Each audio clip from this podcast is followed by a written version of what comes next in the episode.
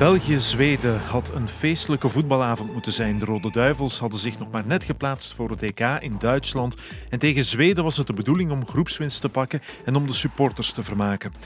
U weet intussen dat het anders gelopen is. Voetbal is bijzaak geworden op een avond waarin er bij veel mensen van alles door het hoofd geflitst zal zijn. Wij gaan die avond reconstrueren aan de hand van getuigenissen van mensen die erbij waren, allemaal vanuit hun eigen rol. Peter van den Bemt, aanwezig voor de radio Sportsa.be, journalist Jonas van de Veire en interviewer Wouter de Smet. Zij waren allemaal in het Koning Boudewijnstadion om hun werk te doen. En dat geldt ook voor Stefan van Look. Hij is nog altijd woordvoerder van de Voetbalbond. En dan is er Sarah uit de buurt van Gerardsbergen. Sarah maakte zich maandagnamiddag op voor wat een unieke eerste ervaring moest worden. Ik heb dat nog nooit gedaan. Um, ik heb dat eigenlijk gedaan om mijn kinderen een plezier te doen. Want die vinden dat fantastisch. We hebben er lang over getwijfeld, omdat dat zo laat was en het eigenlijk vandaag school was. En dan zijn we toch maar gegaan. En ook collega Jonas trekt ruim op tijd naar het Koning Boudewijnstadion. Ik parkeer me op de persparking en de wagen naast mij, de bestuurder, staat op dat moment een ontbloot bovenlijf naast zijn wagen, zegt te omkleden. En die zei mij wat verbaasd opkijken. Dus hij zegt, ja, ik weet dat ik hier eigenlijk niet mag staan, maar ik ben van Securitas. Waarop ik een beetje al lachend vraag, ja, komt het dan om te werken of om te supporten? En hij antwoordt om te werken, al is dat natuurlijk relatief bij een matje van de Rode Duivels. Want hier gebeurt nooit veel en wij zijn altijd heel vroeg thuis. En ja, het is twee uur wanneer ik terug ga naar mijn auto. En ik zie dat zijn wagen er nog altijd staan. Maar nu hebben we meteen een heel grote sprong gemaakt. Eerst terug naar Jonas, die het stadion binnenstapt. Het moet ongeveer bij het begin van de opwarming geweest zijn. Dat de eerste berichten doorcijpelden. En collega's er ook op attenteerden dat er een schietpartij gebeurd was in Brussel, op enkele kilometers van het stadion. Maar een collega stelde mij toen nog gerust van ja, dat is hier nog een redelijk eind van. Uh, dus dat zal wel niet direct gevolgen hebben voor de wedstrijd. Tot een kwartier voor de wedstrijd het nieuws kwam dat het Zweedse supporters zouden zijn. Maar helemaal duidelijk is de situatie nog niet. De Rode Duivels maken zich klaar voor de wedstrijd. Stefan van Look is in de buurt. Wel, ik werd op de hoogte gebracht van wat er zich had afgespeeld in Brussel. Uh, eigenlijk kort voor de wedstrijd, uh, toen uh, iedereen zich opmaakte in de spelerstunnel. De spelers waren er nog niet aangekomen, maar het zou niet zo lang meer duren. En dan kreeg ik van een collega het bericht: kijk, dat is er gebeurd. En dan dacht ik: oei, dit gaat allicht wel een impact hebben op de wedstrijd in de loop van de avond. Omdat er toen inderdaad nog niet voldoende ehm, gegevens waren, meer details bekend waren is de wedstrijd gewoon uh, begonnen. Omdat je anders met uh, misschien een paniekreactie teweeg brengt. Daar is Forsberg al een eerste keer. Ja, dat is uh, vrij snel. Een eerste schot tussen de palen, na nauwelijks 20 seconden. Maar al snel werd duidelijk, ik zat in de perstribune. Ik zag toen dat het nieuws ook bij de Zweden stilaan aan het doorcijpelen was. Want de Zweedse media had op een bepaald moment helemaal geen oog meer voor de wedstrijd. Waren aan het, aan het rondlopen, waren nerveus aan het communiceren met en dan in de loop van de eerste helft merkte ik wel op dat heel wat Zweedse directieleden uit de eretribune in de catacombe verdwenen. En ook de perschef van de Zweden kwam toen langs op de perstribune om onze Zweedse collega's in te lichten dat er een overleg plaatsvond. Toen al werd er gefluisterd dat de kans groot was dat de wedstrijd zou stopgezet worden. Waarop ik dat toen gesignaleerd heb aan mijn tv-collega Wouter. En daar heeft de veiligheidsverantwoordelijke van de Zweedse Voetbalbond een statement gegeven in het Zweeds. En een geluk bij een ongeluk. Wouter, onze interviewer bij de wedstrijden van de Rode Duivels, die spreekt Zweeds. En daar zei hij dat er uh, overleg aan de gang was. En daar heeft een journalist gevraagd, bestaat de mogelijkheid dat de wedstrijd stilgelegd wordt in de rust? En daar heeft hij gezegd, ja, daar is een kans toe dat dat gebeurt. En je merkt ook direct wel aan de Zweedse journalisten dat uh, zij echt wel onder de indruk waren van alles wat er gebeurd was. Omdat zij toen al in de gaten hadden dat Zweden specifieke doelwit waren van de actie. Peter van den Bemt geeft op dat moment nog commentaar, maar stelt nadien hetzelfde vast. Het verschil in, in beleving en emoties en, en ja, angst, zal ik maar zeggen, tussen wij, de Belgische journalisten, eh, die zaten te wachten, bij wijze van spreken, die ons werk deden, en dan zaten te wachten tot we weer naar huis konden gaan, en onze Zweedse collega's, voor wie dit natuurlijk een zeer traumatiserende ervaring was, hè, samen met de fans. Dat merkte je ook wel, later ook op de persconferentie, je merkt dat het ook aan Lindeleuf, de, de aanvoerder van, van de Zweedse nationale ploeg. Dus wat dat betreft kan ik me voorstellen dat het voor, voor de, de Zweedse mensen in Brussel, toch ver van huis, en wetende wij moeten straks de straat op, morgen de luchthaven in en dan naar huis vliegen, dat het voor hen een zeer traumatiserende ervaring was. Dus dat heb ik wel gevoeld daar in de perscel van het Koning Boudewijn staan. Terug naar de wedstrijd zelf. We zitten in het slot van de eerste helft. Sarah zit nog altijd op de tribune met haar man en twee kinderen, maar de opwinding van de wedstrijd maakt stilaan plaats voor wat op de smartphone verschijnt. Via vrienden thuis. Die hadden al naar mijn man een berichtje gestuurd dat er in Brussel van alles gaande was. En wij wisten eigenlijk op die moment nog van niks. Uh, en als de eerste berichtjes binnenkwamen, dan werd het ook zo wel wat duidelijk dat er uh, van alles aan de gang was. Dat was uh, eventjes karma van Taylor Swift, maar we moeten terug naar het Koning Boudewijn Stadion, want een mededeling daar, Peter van den Bent. Ja, omdat hier uh, mensen zijn die mij komen melden dat er mogelijk een einde komt aan deze wedstrijd. Zeg ik nog een beetje voorbarig. 10 uur, goeie avond, VRT Nieuws met Els Leijs. Bij een schietpartij in Brussel in de buurt van het Saint-Letteplein zijn er twee doden gevallen.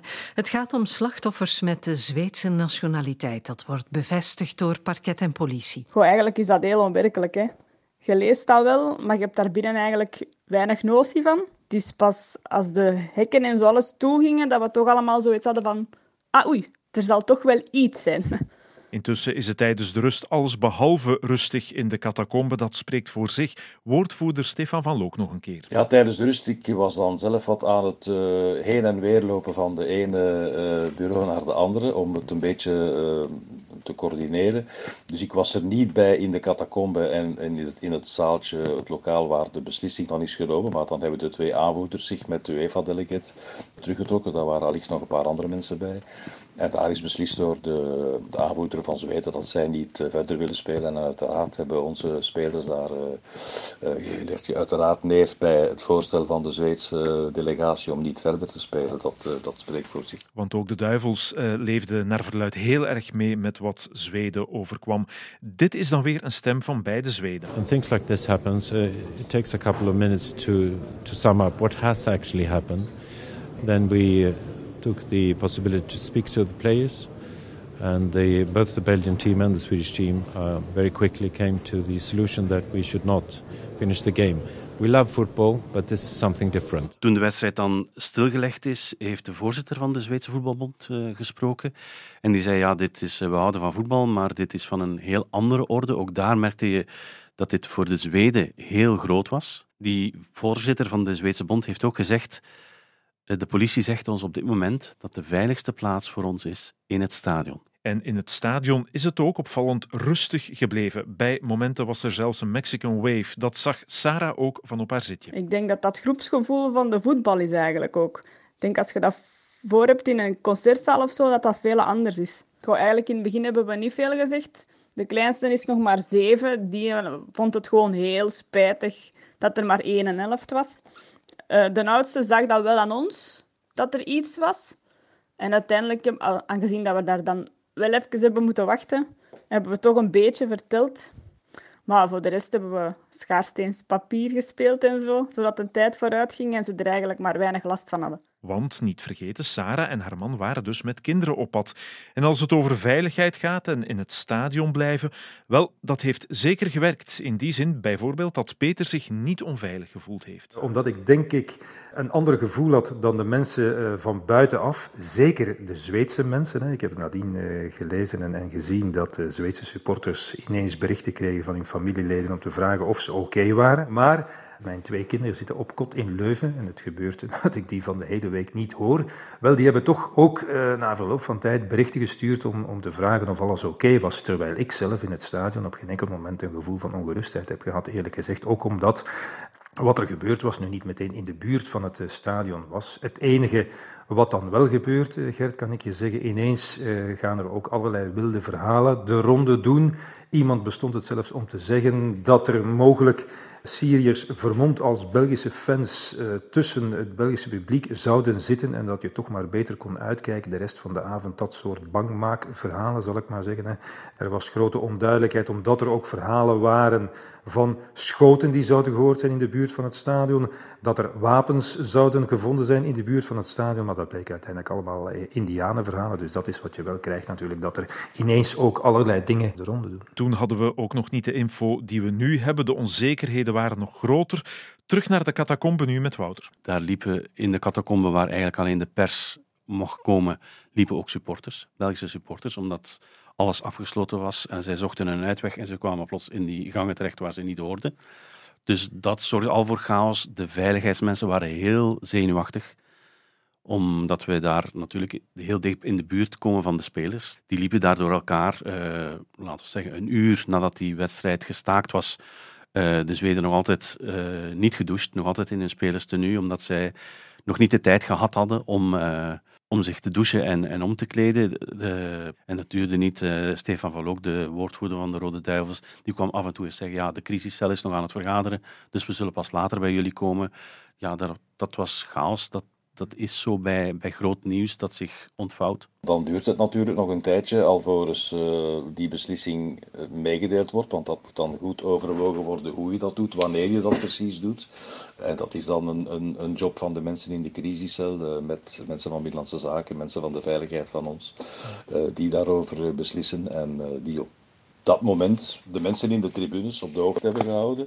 Op een zeer uh, goede manier, vind ik zelf. Dat is, daar is zeer uh, sereen mee omgegaan met de juiste timing. Dat oogt wel allemaal lang en dat lijkt lang te duren, maar je moet natuurlijk in die omstandigheden de juiste beslissing nemen en ze ook op de juiste manier overbrengen. En als je ziet hoe de reactie van de fans daarop was, dan kan ik alleen maar zeggen dat onze veiligheidsmensen in samenwerking met, uh, met de politie en de andere overheden, dat dat zeer, zeer goed is, uh, is, is gegaan. En Sarah kan de woorden van Stefan van Look bij de evacuatie bijvoorbeeld zeker bevestigen. Daar was zoveel politie dat ik ook denk dat die meneer maar weinig had kunnen uitsteken. We waren ook niet alleen, hè.